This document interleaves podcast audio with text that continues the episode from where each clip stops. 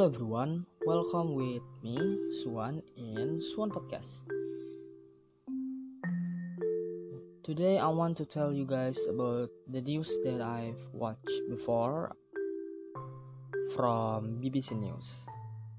So, the first news is Sabina Nessa, man charged with teacher murder. A man has been charged with the murder of primary school teacher Sabina Nessa, who was killed as she walked to meet a friend in southeast London. Koci Selamaj, 36 years old, was arrested in Eastbourne, East Sussex on Sunday.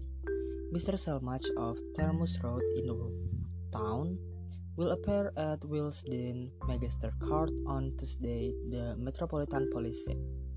Miss Nessa, 28 years old, was found in Cator Park in Kidbrooke, a few minutes walk from her home, on Saturday, 18 September.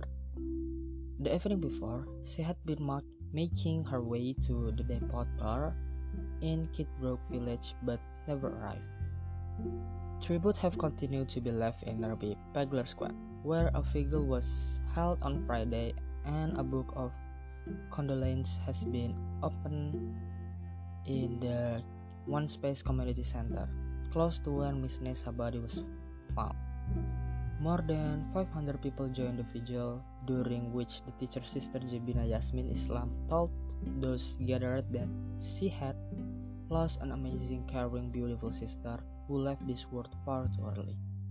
She said her family world had been shattered, adding, We are simply lost for words. Hundreds of tributes were posted on social media, including a message from the Duchess of Cambridge. And then, second news is also from the BBC News about Facebook, WhatsApp, and Instagram back after outage. It says social media serve Facebook, WhatsApp, and Instagram are back up and running after an outage that lasted almost 6 hours, Facebook says. It blamed an internal technical issue which not only affect Facebook service but reportedly um, also employs work pass and emails.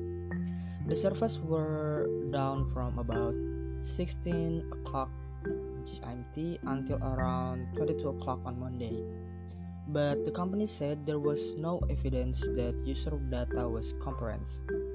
Sarah Frenkel, the New York Times technology reporter, told Today program, part of the reason it took so long to fix was because the people trying to figure out what is this problem was couldn't even physically get into the building to work out what had gone wrong.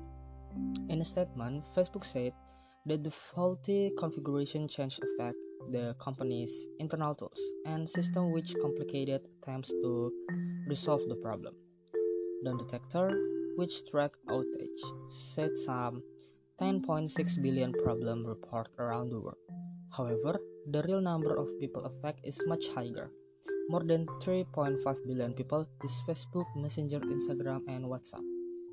According to business website Fortune, it is also cost Facebook founder Mark Zuckerberg an estimated $6 billion at one point as shares plummeted. Mar- Mr. Zuckerberg has apologized to those affected by outage. So that's all news that I can tell to you guys right now. And the new vocab that I got is condolence. The example sentence is my condolence on passing of your grandfather. My experience using this vocab is quite insightful because this is the first time I know it and I really relate to this word word because usually at school we often condolence to my friend who lost a family member. That's all from me, Christian Swan Perotarigan. See you next time. Bye.